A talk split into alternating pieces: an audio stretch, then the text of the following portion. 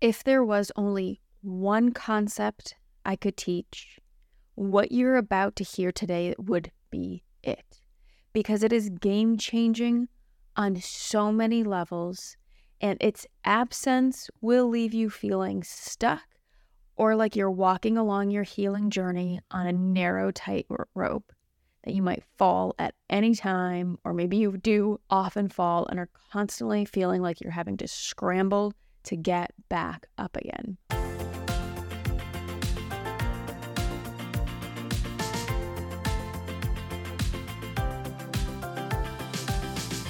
Welcome, welcome, welcome to the Unweaving Chronic Pain Podcast. I'm your host, Dr. Andrea Moore, founder of the Whole Self Integration Method, and I am here not just to guide you on how to live a pain free life, because let's face it, being pain free isn't what life is all about.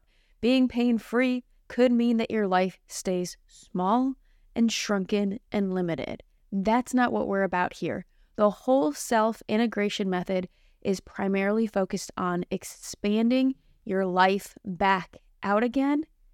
And as a beautiful side effect, pain alleviates.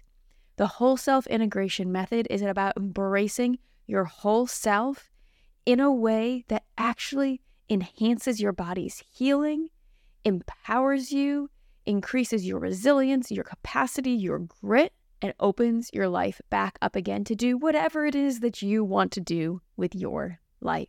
All right.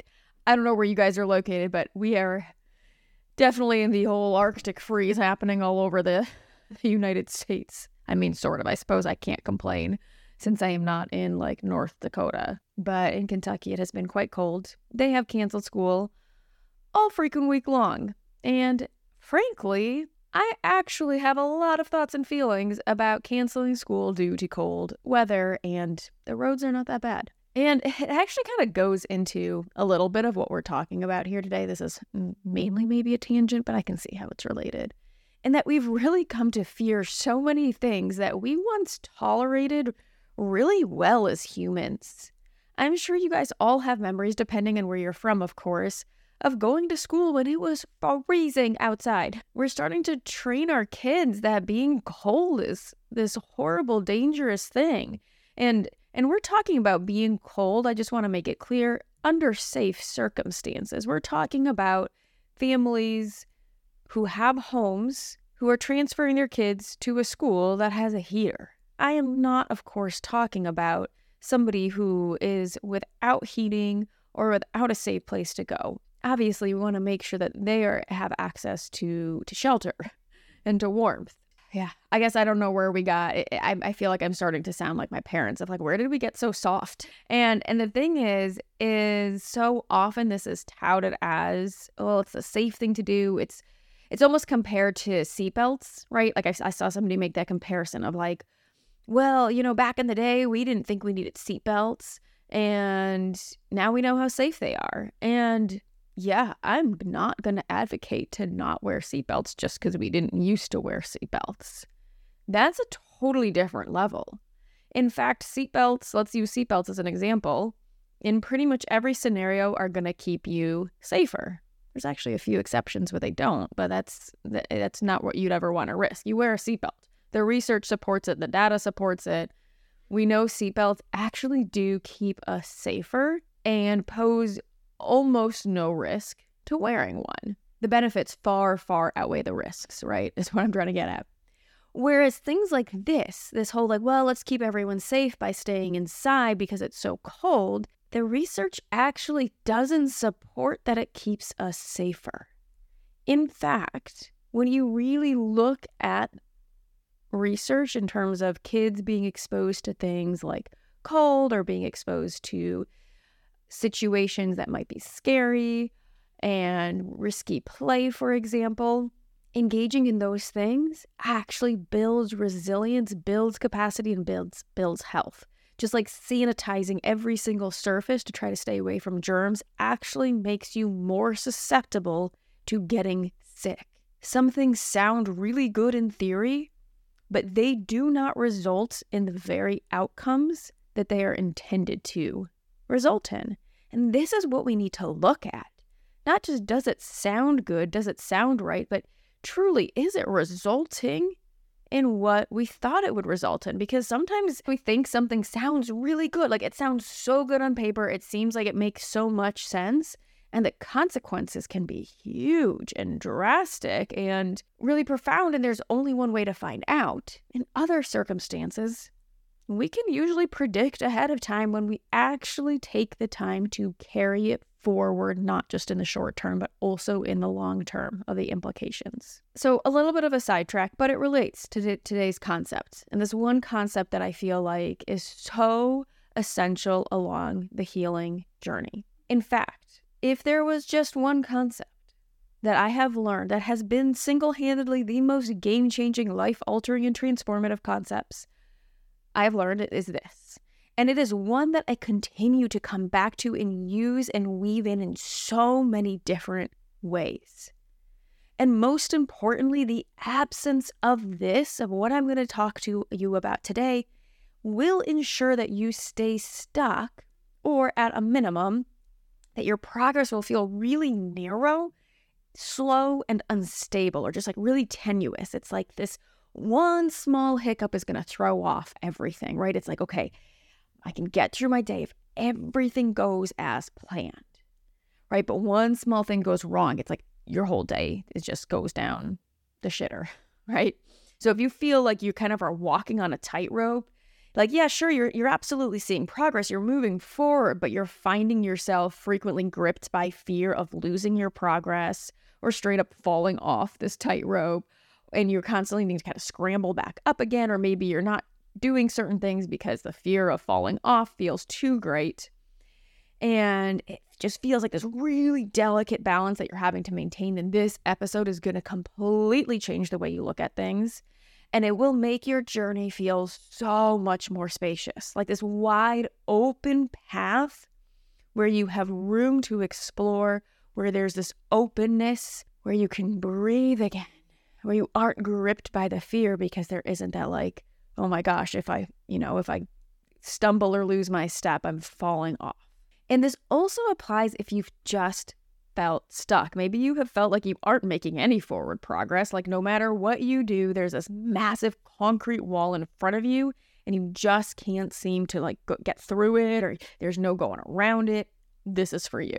And maybe you logically know what it's all about. Maybe you don't. And if you don't, keep on listening. But if you do, if you're someone who is like me, who's like, but I know why I'm stuck. I know why this, you know, feels narrow. It's because, yeah, I know. I just need to come into more acceptance of of my pain, of my situation. Yeah, I just need to love myself more.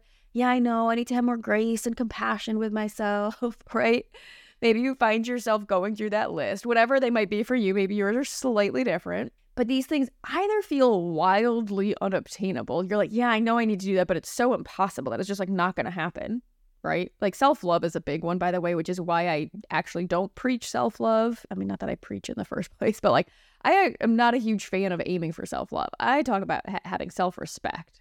That just like lowers your expectations and actually becomes so much more open because you can respect somebody even if you don't like them. Right. So, whole, whole different episode. But the point is, if you are aiming for something that just feels so wildly unobtainable, often what happens is we just kind of like, yeah, yeah, yeah, I know I need to do that, but like I'm not going to do that. So, okay, what's next? Right? So we just kind of throw it out. Chances are, by listening into this episode, we'll kind of really uncover what's jamming it all up, what's creating that concrete wall.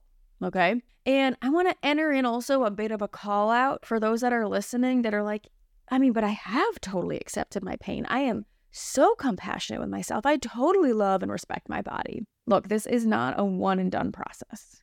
And one, if those are all true and it's truly something you've embodied, then fuck yeah, absolutely celebrating you, right? Eh, let's give credit where credit's due. And just a reminder coming into these states is a powerful experience. It is such a beautiful experience. But having that moment of clarity where you're like, ah, yes, that like surrendering acceptance that opens things up for you. It's not enough. It's a starting point, but usually it's a moment in time that happens, right? And you're like, oh my goodness, everything from here on forward is going to be so different. And there's a degree that when you have those moments that things really do shift. The lens you see the world through often does shift in a way that like you can't un it's really hard to undo that. However, we never stay in moments like that. We never, and nor are we meant to, nor is that sh- should that ever be the goal, by the way. So it's just a reminder that if you're like, yeah, yeah, I've come into acceptance though, but are you re coming back into it? Right? It's a constant coming back into that state that is so important. So you just want to make sure that you keep on listening. And also, this is going to cover it in probably some deeper ways that you may not have considered. And this is going to cover it in some ways that you haven't considered and will really open things back up for you. And if you're like, oh, yeah, I mean, I feel that. Yeah, totally. I'm, I'm so accepted. You know, I'm, I'm totally accepting my pain. But like, or maybe you've been like, yeah, yeah, yeah, I've had those moments. Totally. I know what it's like. But like, they don't actually feel good or there's not that clarity around them or they never felt that profound. With all the love in the world, chances are you're not quite there yet. And that's okay. I totally thought that I was in acceptance and that I was in compassion with myself until I actually felt what it was like to have this true surrendering version of acceptance and compassion. And I realized I hadn't been. And you know what? I might discover, and I probably will discover, that there's an even deeper level to that that I have not yet been in. And I'm so open for that. So it's just knowing there's always depth to these processes, there's always more. So whether you felt what it's like to be in that, but you have a lot of difficulty coming back to it, or you don't even know what it's like, this is for you. And before I even get into the concept, I also want to say that this is a concept, not a one and done process. It's not something you like check off a list. It's not a one time destination. And like I said, it's something that I integrate to my day into different processes I do or different ways I approach things. Like I'm constantly integrating it, this overarching theme into different things. And if this is brand new to you, I want to make something, uh, I want to say something up front that's going to be really important. We're going to go into some depths of this and I'm going to be a little dramatic about it. I mean, because why not? But but I mean, because there's so much value to to seeing it in some of the deepest senses. But you do not need to start there. I do not recommend starting there. But I'm just going to I want to represent it in these really fully powerful versions. And so I'm going to actually do those first. I'm going to dive deep into it first. And this is like learning about scuba diving before you even know how to swim, right? It's it's allowing you to see what becomes possible, but it's not saying that's where you start. And so after I show you these more deeper, intense variations, I'm going to back up to show you how to make this concept way more actionable for wherever you are in the journey. So if, if, if any of this like lights you up, take a pause, breathe, like be like, okay, don't worry, you don't need to do any of this yet, but just so you can see what becomes possible. And then we'll show you where to start. So, what is this concept? It is fully accepting that your biggest fear is a real possibility and then embodying the nervous system safety to fully be with that. I know, right? Don't stop listening yet, though, if that freaks you out, because there's a lot of nuance. And let me just say up front just because we're embodying it in this way, just because we're accepting it in this way, by no means means that it's going to come true. In fact, this actually decreases the likelihood of it coming true. But that's not why we're doing it. Because there often is a very real possibility that your biggest fear is a possibility. And to be in denial of that creates massive tension and resistance in our nervous system. So there is no rush to get there, though. You do not, this is not something you just jump to. This is a moving towards. And so if that lit anything up in you, I'm just going to invite you like, oh, shake it off now. You don't, we're going to start small, don't worry. And just here where I'm going to bring in some examples, but none of these you need to do for yourself. And so I'm going to start with a really tangible example from my own journey. When I was at my lowest points during my post concussive symptoms that happened after a car accident, I was having not only like this constant head pain, like feeling like my head was in a vice while simultaneously be being lifted off my body like a helium balloon. but I was also having brain fog, fatigue. I was having trouble like finding words. My memory was effective. And I was getting zero advice from doctors. And at this point, I was already pretty much had a had a massive foot in the door of the alternative world. So I mean, I kind of gave up on conventional medicine pretty quickly. And they were just telling me, well, this is probably as good as it's going to get. You're just going to have to learn to live with it, which felt like a massive blow to me. And I was like, absolutely not. You probably heard me saying this of like, absolutely not. This is this is not where my journey ends. And however, all the alternative things I was doing, like acupuncture, biofeedback, craniosacral work, massage therapy, you name it, there's so many things on this list it was really just affecting my bank account more than it was affecting my healing. So one day, though, through learning about this concept, by the way, this wasn't like a, I know some people wake up and have these epiphanies. This was not a self epiphany moment. I really actually was taking a full course about this concept. I finally really paused, though, to ask myself, what if I was truly like this for the rest of my life? Because that was my biggest fear at the time of never getting better, never being able to access my brain like I was able to do before. Now, before I go further with this, I want to touch on an important distinction that trips people up a lot, and it was really tripping me up too. Is the doctors, you'll often hear this, right? And people real pissed at this, myself included, of doctors are like, eh, learn to live with it. Like, I guess that's how you are, right? And when you sit with that, I'm going to guarantee that feels heavy it feels shitty. It feels hopeless, right?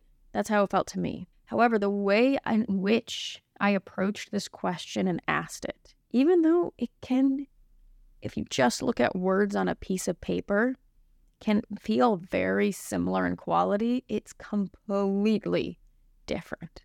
Of what if I was like this for the rest of my life? It wasn't a giving up. It wasn't a resignation. It was an acceptance of what was true in the moment and a playing with the concept of, like, well, what if nothing did change? How would I be? How would I treat my body? What would I do? And for me personally, it felt like the biggest weight was lifted off me. There was, of course, that like, okay, I don't want to be like that for the rest of my life. And what if it was true? And when I visited that question and really sat with it, what came to me was that I would care for myself in such a different way. I would slow down, I would sleep more, I would eat better. Because at the time, I really, food very much uh, would affect my symptoms. And I was starting to eat pretty crappy, like just doing, you know, whatever came easiest because I was tired. I was headachy all the time. I didn't want to, you know, cook for myself. I would stay up way too late scrolling or watching TV. You know, I just kind of kind of stopped really taking care of myself. I would exercise in a way that felt good. What I was doing up until that point, because I was so active before and doing a lot of exercise before, is that I would go out in these really big spurts because I'd be pissed that I couldn't exercise. So that I'd go to the gym and like do a really big workout and then feel like shit for days. And I'm like, well, I wouldn't do that anymore, but I wouldn't move in a way where I would just meet my body where it was. And so I started doing that. I started doing those things. How would I care for myself? Even what types of modifications would I make? At one point, and this was a little bit later on, but when really embracing this concept, this was after I gave birth to my son, I was having so much trouble every night remembering what was part of my like bedtime routine, which was brush my teeth, wash my face, and take out my contacts. Contacts. Three things. I could I couldn't remember them, but I would always know there were things that I didn't have that, that I needed to do. And every night I would beat myself up for being like, oh my God, look how screwed up I am. I can't even remember how to take care of myself. Right. And it would be this, it wasn't, and I think what, what is really important because sometimes there's these things where it's like these really obvious source of turmoil, but I felt like it was very subtle. It was like this very subtle beating up of myself. I would just sit in my bathroom, like forcing myself, like, no, you need to remember this. You need to get through these. Come on. Like, and like just really aggressively. And I normally would, I'd figure it out. And when I paused and remembered this concept, I'm like, what could I do to just really meet myself where I am right now and make my life, make this feel more supportive? And I was like, I'd write it down on a post it, and put it on my mirror. And I don't think I did that for like a week because it felt so stupid to write down that I needed to brush my teeth and wash my face and take out my contacts. But finally I did. And oh my goodness, it was such a beautiful moment to like not have to force myself at the end of the day when I was tired to think of these things. And so slowly over time, I started implementing things like this, right? Like everything that I had mentioned. And there was no like huge, massive shift. Okay. This is again, this would be a whole other episode talking about like tiny baby steps. We've talked about these before. But over time, I really started meeting myself where we are, where I was. I really started, which I didn't have this frame at the time of the whole self integration method, but it's step two of the whole self integration method is meet yourself where you are. And I really started embracing that. And the whole irony is because I was able to do that, because I was fully able to step into the fear of, well, maybe I would just be like this for the rest of my life. And in stepping into it, I made it so it wasn't a fear anymore, which allowed me to start treating myself better. I eventually healed. I wouldn't have healed if I kept going on my healing path in the way I had before asking that question. Because before then, my healing path was frantic it was hating where I was. It was fighting where I was. It was beating myself up. And it was telling myself every single day that where I was was wrong, that something was wrong with me, that I was broken. Why can't I do this? Etc. Etc. which was only increasing the sensitization of my nervous system, putting me in fight or flight mode, increasing my inflammation levels, and all that good stuff that was continuously making me feel like shit. When I fully embraced the fear of, you know what, maybe I will be like this and I can fully be okay with that, that's when things shifted. And a lot of times I'll talk about holding the desire in one hand and then meeting yourself where you are in the other. And so through this, all that desire of wanting to feel better and really embrace my and really embrace my body's full potential was always there. I just allowed it to kind of sit up on a shelf rather than beating myself up for not being there yet. I allowed it to be a possibility, but I also allowed it to not be a possibility. And this is so, such an essential step in healing. And I think it gets misconstrued, misconstrued so often because we take it to mean you need to just give up on your desires or you need to be in resignation, you need to be helpless. And the thing is is when you're truly in this state, when you when you aren't in fear of the thing you fear most, it doesn't feel like resignation. It doesn't feel like you're giving up. That just is no longer there. The trick is is to get to that point. To be with a fear enough that you've developed a nervous system safety around it being a possibility. So I'm going to back up and talk on a more brief thing about other concepts that I play with or have played with or my clients have played with about big fears and kind of more intense ones being a possibility and coming to the same nervous system safety around it. Um, one of the ones that I played with quite a bit with clients and myself was the fear of getting a divorce if you're married and or you know addressing certain things in the relationship or even you know wherever you are in the relationship of being like yep and divorce is a possibility okay and, and bringing yourself to the place of acceptance of and i would be okay I would make it through. I don't need to know what it looks like. I don't need, definitely, for this, you do not need any plans in place, especially for something that you certainly don't want to be a possibility. However, it's just knowing you would figure it out. The other ones I played with is death of a loved one, of my husband. Would I be okay? Right? Not having to fear that. This one However, I will say there are sometimes when, when you play with it, there are things that you end up putting in place, like making sure you have life insurance policies, death of a child, making sure your will is in place, right? So there are, there might be some actionable steps that make sense to take when you fully like play with these concepts. It's very different though from like, oh, well, here's how I would like grieve and then here, like, right, those kinds of things now. Like, you don't need to have those in place. It's just like the knowing that I would know how to seek out the support that I need. Like I trust that I would seek out the support that I would need to to grieve fully and move through it. I definitely don't need to play with like the ex- like you know I don't need to know who I'm reaching out to or anything like that. Although if it is something nuance, nuance, nuance. If there is a very tangible action you can take that can make you feel better about something or like give you um peace of mind. Like I would say life insurance policy. Let's use that as a really like good example. Let's say one of let's say you fear the death of your spouse and part of it is because you're not working, you're a stay-at-home mom and they're bringing in all the income. And if part of the fear is a financial fear, and you can assuage those by getting a life insurance policy, like that makes sense to do, right? Like that's like a very practical, sensical thing to do that you know may might require some steps might require some discussions and things like that but it's like that makes sense. It's kind of like this like one time action that you put in place and then you get to be done with it. Same thing with like something like a will or like setting things up or maybe you fear like having to take care of your parents after their death.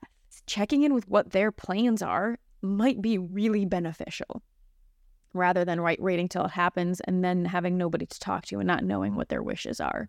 You know making sure that they have plans in place uh, right? So part of addressing the fears might be having really scary and difficult conversations. This is going to really vary on what the thing is. Another example is the loss of a job. Maybe you fear getting fired. And again, there might be something that makes sense to put in place for that. But when we get into some more existential things, often there's nothing to do other than find the nervous system safety. And I do want to say, because I don't think I've said this yet, if nervous system safety is a concept that you've never heard of before, I have an entire podcast episode on it. So definitely go check that out. I believe it is podcast episode uh, 33. I will do my best to link to it in the show notes. Actually, before we get into existential ones, I do want to cover one more really big one is your own death, right? It's inevitable. We, we will all die. And how you come to the place of being in acceptance of that and not fearing it is going to really depend on your faith, on your beliefs, on things like that. So I'm not going to go into depth at all, but it is absolutely conversations that I love to delve into with my clients because coming to terms with death and not fearing it is massively powerful and beneficial. Because when there's a scenario where you're like, oh my gosh, but the worst case scenario is death, one, you get to decide, like, okay, would I be okay if I died doing this? You know, on a on a broader level. I don't think anyone's like really wants to, you know, randomly die, you know, eh, walking across the street, but it's like, okay, I'm living my life. I'm just out here. I think it becomes a really valuable one, especially when dealing with some of the more existential threats that I'm going to talk about next, or what I consider to be a little bit more existential, because a lot of them will end in like a fear of death or like, oh my gosh, someone could attack me and kill me. At least a lot of mine do. And when you're like, oh, okay, so worst case, I die, like it's just a lot easier to deal with. But you truly have to feel like okay with that. And that one took me quite some time to get to that point. And now that I'm there, it's like speeds speeds a lot of things up when it's like, okay, that's worst case. i I've come to terms with that. I'm okay with that. Not that I want to die, by the way, like at all. And again, this is where people get tripped up. They're like, but I wouldn't want to. Of course you don't. No one is saying you want to. It's just being like, but it would be okay. And I, I mean, personally, I find death an easier one to deal with at times because it's like, well, I mean, I'm dead. I don't have to deal with anything anymore. Like, I wouldn't have to deal with any fallout. But that's just me. You don't have to be use that if you would like. Again, it, this is going to be personal on how you come to terms with some of these fears. Now, more existential ones are like state of the world ones, right? Or like a massive earthquake, or for me right now, very uh very much dealing with existential threats like, you know, a global jihad takes over. And we now live off of a society that is bought into a jihadist ideology. Not a fan of that. Definitely don't want that to happen. Really fucking scary to think about. And I'm doing a lot of work to be like, okay, and would I be okay? And I'm I'm getting there. I'm actually at the point where I'm like, probably I'd be killed really early on since, you know, I'm Jewish. So they'd probably just out me real quick. And then I really wouldn't have to deal with most of it. So that kind of makes it easier. And if I somehow manage to hide, then like hopefully I'd be with my family and we'd figure it out, I guess. Like I'm kind of at this that point, like I don't know what would happen. I have like there's no plans in place or anything like that. It's just being like, I guess I would figure it out. So, you know, that's one that I'm that I'm working on. And then other like apocalyptic ones too. And this is where some people, right, they stock up on food, they have like a whole shelter made and it's like, you know, if if you got the resources to do that and that's what you need, then and it's not ruining your life to do that, then like whatever. I, no judgment at all. I personally don't do any of that. Um, I'm like, I don't know, I got a Kroger nearby. I guess I'd run to there real quick and do my best to fight off the mobs. I don't know. I don't have the the bandwidth or the wherewithal or the space to stock food. So, you know, it's like coming to terms with like, well, I guess I didn't do my due diligence and then I'm going to die, right? See, this is where the whole death thing comes into comes very valuable because you're like, okay, whatever. I don't feel like doing that, right? It's just like what what allows you to come to terms with it. I have a lot of dark thoughts in case you were wondering. But when you can be playful with them like this, then it makes it totally much more doable. So, anyways, that was a long list of really dark thoughts. But a lot of people have them. And I, I hope I did not make light of any of them in a way that didn't feel like honoring to the bigness of them because I recognize these are big. And part of the way that I manage them is bringing them where they can actually feel light, but still be taken just as seriously. Mm-hmm. And if you're not there yet, that's totally okay. You don't ever have to be there. That doesn't have to be a desire. But I just wanted to acknowledge that that's where I am with things. And I found this lightness to be extremely beneficial. But let's say, but like, okay, so why are we doing this? What is the point of all this? The point is, is it's very, very challenging to take certain actions when we have fears. And that will jam up in our system, sometimes more so than we can ever notice. So I'm going to use a really common example that happens with entrepreneurs and that I have faced a lot, which is, oh, posting something on social media so often it feels so silly. Like, I'm just trying to post something on social media. Why am I totally paralyzed? But if you really follow it through, the fear might be something like, because this is mine. Oh my God, if I post something on social media that people don't like, people are going to come find me and kill me and throw me in jail. And it's going to be like one of those deaths where, like, I'm found in a forest and nobody knows why. So no one will even know that someone killed me. Mm-hmm. And it just sounds really terrible. Like, right, my mind has gone or used to go off the rails on this. And somehow I was, I was both dead and in jail at the same time. It was all very confusing. Lots, lots going on there. And if you've listened to other episodes, I talk about where the jail thing came from, but I won't, I won't go into that here. So it might seem silly, like, why can't I just post something on social media? But it's because your body is being like, well, posting on social media obviously means you're going to die, right? And if you're not able to carry that out to feel like what is the deepest level of fear, then you get stuck into like, why can't I just post? Oh my gosh, what's wrong with me? You spiral, you kind of whatever, ignore it all day. And then you get to the end of the day and you're like, God damn it, I didn't post. Okay, I'm going to do it tomorrow. And then tomorrow the exact same thing happens, right? And you just stay in that cycle and you never really uncover the reason why you are maybe you're focusing on like okay i need a better habit or i need to be more consistent or i need more discipline or i need more motivation or inspiration right you get stuck in all these other things when really what it's about is there's a fear of death. And to uncover what those fears are, you just got to ask, like, okay, so what's the worst thing that would happen there? What's the worst thing that would happen there? What's the and just keep asking, and usually it's going to come to death or like death of someone else or like you lose your home and you're homeless, which then usually results in death anyways. Right? There's almost always a death undertone. Not always though. You follow it to where you're like, oh my god, that would be so bad if that happened, and you feel that fear lit up in your body, and then you get to play with what if that was a possibility? What if that was what happened? And with ones that are okay, so we've already kind of talked about how to deal with it on a very superficial level. If it's if it's a death related one, it's it's coming to terms with death then. But on the other hand, let's say it's not a death one. Maybe it's like, oh my gosh, my family's going to disown me because I'm posting things they don't agree with. Can you be okay with that? Would you be able to figure it out? Would you be able to make it through? Now, reminder with nervous system safety, it doesn't mean it's graceful, it doesn't mean it's elegant, it does not mean it feels good. It could feel like absolute shit and it could feel horrible for a while. But do you make it through? And if so, kind of being able to be with all the discomfort that could come up. And this might be something you do in like little bits. This is not this does not have to be a one-time process. But maybe you are being like, wow, I'd have to be yelled at by my mom. And you just like deal with the discomfort of that. And you come to terms with it. And maybe actually, as in coming to terms, you're like, yeah, you know, would probably make it up and be better. Or you come to terms with, like, yeah, I mean, she wouldn't ever be okay with that, but my body's not okay with me speaking my truth, right? And so then you get to decide what happens if you never speak your truth. Then what happens, right? And you get to like weigh out these different scenarios. And so, but when you play with all this, when you get into the point of like that worst fear is no longer a fear, then often it's so much easier to take action. You aren't gripped. That's that concrete wall that you can't move through. You're not gripped by it. Or that narrow balance beam. It's kind of like, what is the, like, what, why is it that one little thing that can, you know, kick up through your day can throw you all off? And often it's because you might fear certain emotion.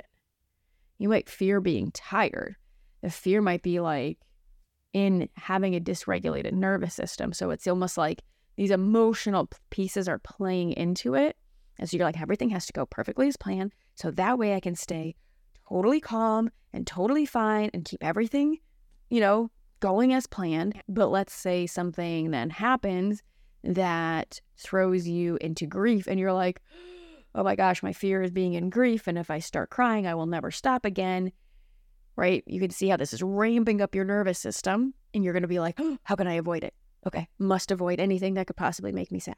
Must avoid anything that could possibly make me angry because, oh my gosh, if I got angry, I would probably smack my kid across the face and that would be horrible and I would be the worst mom in the world, right? Can you see where these little things can make it so we're like, got to stay so rigid, which the whole irony is staying that rigid, being on this narrow path, needing to keep everything in balance and perfectionism ramps up the fear and the intensity and the tension in our nervous system so much that it just creates more chronic pain until we break or more chronic anxiety, more trying to avoid it. So, this is why it's so important to be like, okay, worst case scenario, I lose my shit. And the whole irony is, it's like, you're gonna be like, worst case scenario, hit my kid, right? Like, that sounds like really bad. It's like, it's one thing to talk about, okay, worst case scenario, dad, you're like, man, I hit my kid, man. That's like, I would never imagine slapping my kid across the face. And by the way, I've never slapped my kid across the face, but I've totally played with this of like, oh my God, worst case scenario, it could like, when he really irritates me, you know, I'm like, could see myself doing that. And I've walked myself through, like, okay, I would repair, I would apologize profusely, I would, I mean, absolutely feel terrible. Like, I would feel horrible. And you know what? I can deal with that. I can make it through. I can repair that. I know how to fix that. I would not like that at all. I hope I never do that. But if it were to happen, I would figure it out. And I'd make damn sure well that never happened again. And I would probably do like, okay, what led up to that? And I would problem solve it right. Like, I would take action from that. It's not being like, oh, okay, it just happened. It's totally fine. And I'm going to have endless grace and compassion with for myself and totally let myself off the hook. No, I would have grace and compassion, but I won't let myself off the hook for that. Absolutely not. It's not okay. But I can figure it out right? And that's what I have the confidence in is the like, I would be able to problem solve what went wrong and repair it. Can you see how valuable it is to be able to do this? And one of the big fears people have is around the actual even self reflection, is around the whole concept of like, what if I find out I'm not perfect, right? What does that mean about me? What if in the self reflection, it turns out I've done some pretty shitty things as a human, right? Like those things are sometimes some of the most hidden ones and the ones that can feel like the worst. And I find just like mm, get under your skin and they can be so they can be so sneaky. Like sometimes they take the sometimes it's like the most subtle ones that really run deep and kind of take longer. The death ones are usually pretty obvious, right? It's the like, what if it turns out I am an asshole sometimes? Or what if it turns out that like I'm not as good of a mom as I really hoped I was? Right. And so again, it becomes like, okay, so you were an asshole in that situation. I don't know if you guys, brings up the, I don't know if anyone else watches those or like sees those on Reddit, the like, am I the asshole ones? There's like a guy who reads them and I love them. Anyways, that is like my guilty pleasure. Sometimes people are the assholes in scenario, like 100%. I am sure there are scenarios where you've been an asshole. Everybody is an asshole sometimes. And every mom has moments where she's not the mom she wanted to be. But when deep down we know that none of those things mean anything about our worth as a human, because you know you are infinitely worthy and whole and on a spiritual level perfect exactly as you are then nothing can ever touch that because that is unchanging. You can't be more or less. It just is. And I very much speak to this on a spiritual level. this perfection, this wholeness. It's spiritual. It's not on the human plane. We all fuck up on the human plane. None of us are perfect. That's ridiculous, right? And this right here is how you break that fear. The fear of per- perfectionism comes because there's a fear of not being perfect. When you're totally fine with not being perfect, it makes it so you can evaluate yourself a whole lot better. But more importantly, it actually is exactly what allows you to become a better human. What allows me to be the mom I want to be, chunks of the time, not all the time at all, is because I'm really willing to be like, wow, that was not the mom I wanted to be right then. To to fully be like, okay, yeah, that was not how I wanted to act in that scenario. How can I do better next time? Right? That question becomes very painful if not being a good mom at all times is a deeply rooted fear or it's linked to not being good enough or not being worthy. Right? When you unlink those things and you're like, yeah, of course, I'm not going to be a perfect mom all the time. That's ridiculous. And you truly believe it. Actually, the whole irony is it's so much easier to be a better mom then. And I think sometimes people use these concepts, by the way. I do want to say something is that I do sometimes think people use these concepts to let themselves off the hook in a way that isn't supportive of their true, authentic selves. Let's use being a mom as an example. I'm really committed, for example, to not having my kid on screens most of the time. I'm never committed to all the time because that's ridiculous, in my opinion. But I'm really committed to most of the time. There are times where it would feel so easy to just give him a tablet, to just be like, oh I just take the freaking tablet. Like when we go to a restaurant or something to be like, here, just play games on my phone when he was like jumping around on the booth and stuff. And there are voices that will come in of like, like I'm looking around and seeing other parents do it. And there's that voice of like, come on, you can do it. Look, they're doing it. It's totally fine. Let yourself off the hook. You're tired. You've had a hard, you know what I mean? Those types of voices. And they're bullshit. That is like these little societal voices that are like, don't hold yourself up to the standard you want to hold yourself up to. Just give in. That does not feel supportive. And so I don't. And I'm like, nope, this is what I've committed to. This is what I'm going to do. And so we're going to sit here and focus on how to sit down or how to not, you know, jump over the booth and get in the way of other people's meals and teach that concept to him because I think that's really important for him to know how to do. That being said, I know the difference of that voice versus when I am legitimately sick and I don't have a sitter mm-hmm. and let's say school's canceled or it's on a non school day and my husband's at work, am I going to put my kid in front of the TV? Yeah, probably. Even then, I'll still probably be like, okay, play some games first or like try to keep yourself occupied, especially now because he's just better about that. But like, yeah, are we going to default to TV and screens? Absolutely. That letting myself off the hook, quote unquote, it's not letting myself off the hook because I'm not on a hook to begin with. And I know in that moment that's exactly what's best for for me to heal faster and for him to, you know, have something to occupy him and mainly it's for me, let's be real. So I can heal faster. And because I don't do this really any other time, it makes it a whole lot easier to make that decision. So, anyways, I say this to be like, I do think people will use this concept to let themselves off the hook and I don't think that's beneficial. Being able to differentiate though what's letting yourself off the hook, what's, you know, lowering your own standards of yourself versus what's meeting yourself where you are requires a lot of nuance and self-knowing. And I think it's really hard to even go there if you can't be okay with what it might mean about you. If you can't be okay with maybe making some mistakes, screwing things up, which often requires fully knowing that you are enough exactly as you are. So that way you aren't fearing not being enough. Like you just blow that whole fear out the water. It's just like it doesn't it's not even a real fear because it doesn't even make sense. I mean, it is a real fear. Hold up. It's a real fear, obviously. It's just it's not based in reality. And I struggled with this one a lot. So here's the other thing that I want to touch on and how, how to make this more actionable. Let's use the this isn't actually where I was going to go because this feels like a big one too, but let's use a not being enough one for one of the examples here. Is one of these things that well, one of the things that allows you to do this is that you're playing with possibilities. And there has to be some awareness of the actual possibility of this scenario happening. Okay. So let's say somebody has a fear of aliens coming down to Earth and then taking over. Okay. I mean, it could happen. Let nobody freaking knows, right? I don't know. that being said, it's a really small likelihood. And I think when things are just a really tiny likelihood, it sometimes is just easier to come to be like, okay, I mean, I guess I'd figure it out, but like, that's probably really never going to happen. You know, same thing like, I mean, I think uh, sometimes a, a big fear is, you know, getting getting into a really bad car accident. Well, I've already been there, or getting killed in a car accident, right? It happens. It's a possibility. It is really small. Same thing with like plane crashes, right? When you look at the actual numbers there, it's possible. It's a really, really tiny percentage, right? Versus possibilities of like someone gets mad at what I post on Instagram. I mean, that's actually a, a decent possibility. That's pretty likely to happen at some point because it's the internet who doesn't get mad at like anything they see. It doesn't matter what you freaking post. You could post post a picture of a cute puppy and people get pissed somehow. Like, it, of course, people are going to get mad at some point, right? So, in all of this, there's absolutely a level of weighing out what are the possibilities.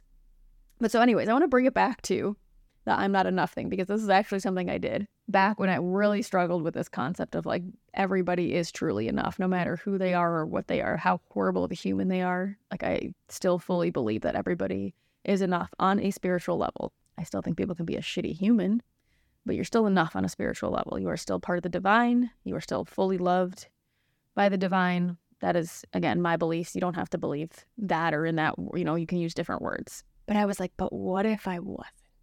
Right. So that was my biggest fear is what if I was the one exception to this rule? And so I played with this of like, okay, yeah, me, the one in eight billion people on this earth, would be the only one. What if that was actually true? That I wasn't enough? I was not infinitely loved. How what what would I do? How would I act? And when I played with that, I was kind of like, what's the big deal? Like, I don't know, like what's the consequence of that? Like people get mad at me anyways as it is. Like I couldn't really come to terms with like why it would be such a bad thing. I'm like, I guess I'd be pretty shitty. But like I guess that was also how I was born. So like there must be some reason for that. So actually maybe I'm here to like have a purpose of like it's okay to not be enough and you can still like do good things as a human. So it actually resulted in like, oh, I think I'd actually be a better human to try to like, you know, in a way make up for it. And I was like, oh, okay, so I guess I could just go do like more nice things for people. That doesn't sound so bad. It's actually kind of a nice thing to do. Right? And so it was like all of a sudden I just like blew up my own fear of like, okay, so I wasn't enough, big deal. That took time to come to. I wasn't just like instantly there. But this is how you can start playing with it. So, anyways, ways to bring it smaller is playing with what level of fear can you be with or entertain as a possibility. So, for instance, maybe let's use Instagram because it's just it's such an easy one. I think it's an easy one to um, be with. So, let's say you have a private Instagram account and you're terrified to post a picture of yourself and, but, and you want to. We're going to assume this is a desire, obviously, because if you have no desire to post a picture of yourself, then you don't need to do it. But let's say eh, for whatever reason, it's like, yeah, yeah, yeah, this feels aligned with some goal you have. You might be like, okay, when I post it, what would I feel? What's my biggest fear? Right? And or what's what's the fear? And so don't go to the biggest one. It might be like, well, I'm going to feel really uncomfortable and be really scared that people are going to say something. Now, notice you're going to be scared that people are going to say something. It's not actually that somebody said anything yet. You're just sitting with the fear of the possibility that somebody could say something. So, what you first want to play with is what would it be like to just be in that fear of the possibility? So, the thing hasn't happened, right? So, now the scenario is, is that you've posted and nobody says anything, but you're scared someone's going to say it. Can you be with that scaredness, what would that feel like in your body? Can you fully embody it and can you fully breathe it? If so, you've already survived it, right? Which means then you can post that picture and you can be in that fear and that discomfort. And if you really fully embody and breathe something, a lot of times it just kind of goes away. It's not even there anymore. And then the next thing would be like, well, somebody does. Someone's like, you're ugly. Or, wow, your nose is too big. Or, ooh, you know, maybe you should do your hair a little bit better. Like, right? And you might even play with different levels of comments. And you could be like, okay, wow, I'd feel like so triggered up. My face would get really red. I'd get really hot. I'd get really angry. Like, what would it be for you, right? I'd feel so embarrassed. My, you know, cheeks would be burning. And then you'd be like, I might go cry. So, like, okay, so like, who would you cry to? How would that be? Could you make it through that? can you just be with that as a possibility? And also in the scenario, could you know you could be like, fuck you and delete it? Right? That's always a possibility too. And also the possibility of someone really coming out and saying comments like that when you have a private Instagram account or you have a very small following are pretty much slim to none. So the possibility is actually insanely tiny, which is then also after you have played with the fears where you also want to bring in the possibility of what if it works? What if it people love my picture? What if people have good things to say about it? Or what if, you know, I post that thing and I, you know, I put my business out there and I get new clients? What if me and my kids have a really strong bond? What if my marriage works out and my husband and I are closer together? What if my chronic pain does alleviate? What if I am able to embrace my life? Make sure at some point to play with those possibilities as well. I found for me, I can play with those possibilities so much easier now but I find for, for me, I don't, not, it's not true for everybody. I have to go to the fear. I have to kind of like deal with the fear pieces first because they're just too strong. When I try to play with the possibility of something works out, I get the like concrete wall up in front of me. My nervous system is like, F you, absolutely not. We can't even think about this. What do you, who, who do you think you are to think of something so wonderful? And it's like, die, right? Because it's super dramatic and and so I, I I go my bias is to go to fear first and play with those first, which is like super dark and it's where I like to play with because but uh, one it's now just become fun and it's super light for me to even play there, but then it allows me to go to like well what if it actually did work out and play with that. Not everyone needs to do that, but chances are if you're listening to this and this is resonating, that might be where you need to go first. I had this one a lot. There was a lot of fear around healing because I'm like, well, if I heal, then I'm going to have to go do things. Then I'm going to go back to work. And that's really exhausting. I didn't trust that I could go back to work because I was so tired all the time that I didn't remember what it would be like to to not have that and also I was already burned out in the first place. Right? Sometimes the fear is of success. Of like, oh my gosh, if I actually went out and I made the money I want in my business, then my, you know, freeloading sister would come and demand that I give her all my money and then I have to deal with all this family drama, right? And so taking yourself through the fear of success scenarios as well, it can be really important. All of this requires knowing how to fully feel something in your body, which means in one of the most smallest tangible steps, it might mean first being like, I have a body and acknowledging there's a body there to feel into and to be feel like there might be sensations in my body. Sometimes that has to come first before you can even play with any of this bigger stuff. It requires being able to feel somatically what's going on in your body. Right? If you're like, I don't know what you're talking about about feeling the fear, if that feels like really confusing and just you're like, oh, okay, Andrea, you have not given me any like tangible things. Like I, I get what I'm supposed to do in theory, but like I don't know how to do it. And that's really where the Pain to Power program comes in. Because if that's where you are, which is where a lot of my clients are, you're not alone in that, is learning how to even what it means to feel something in your body and to develop the safety, the nervous system safety around it, and the capacity to do it and processes around doing it.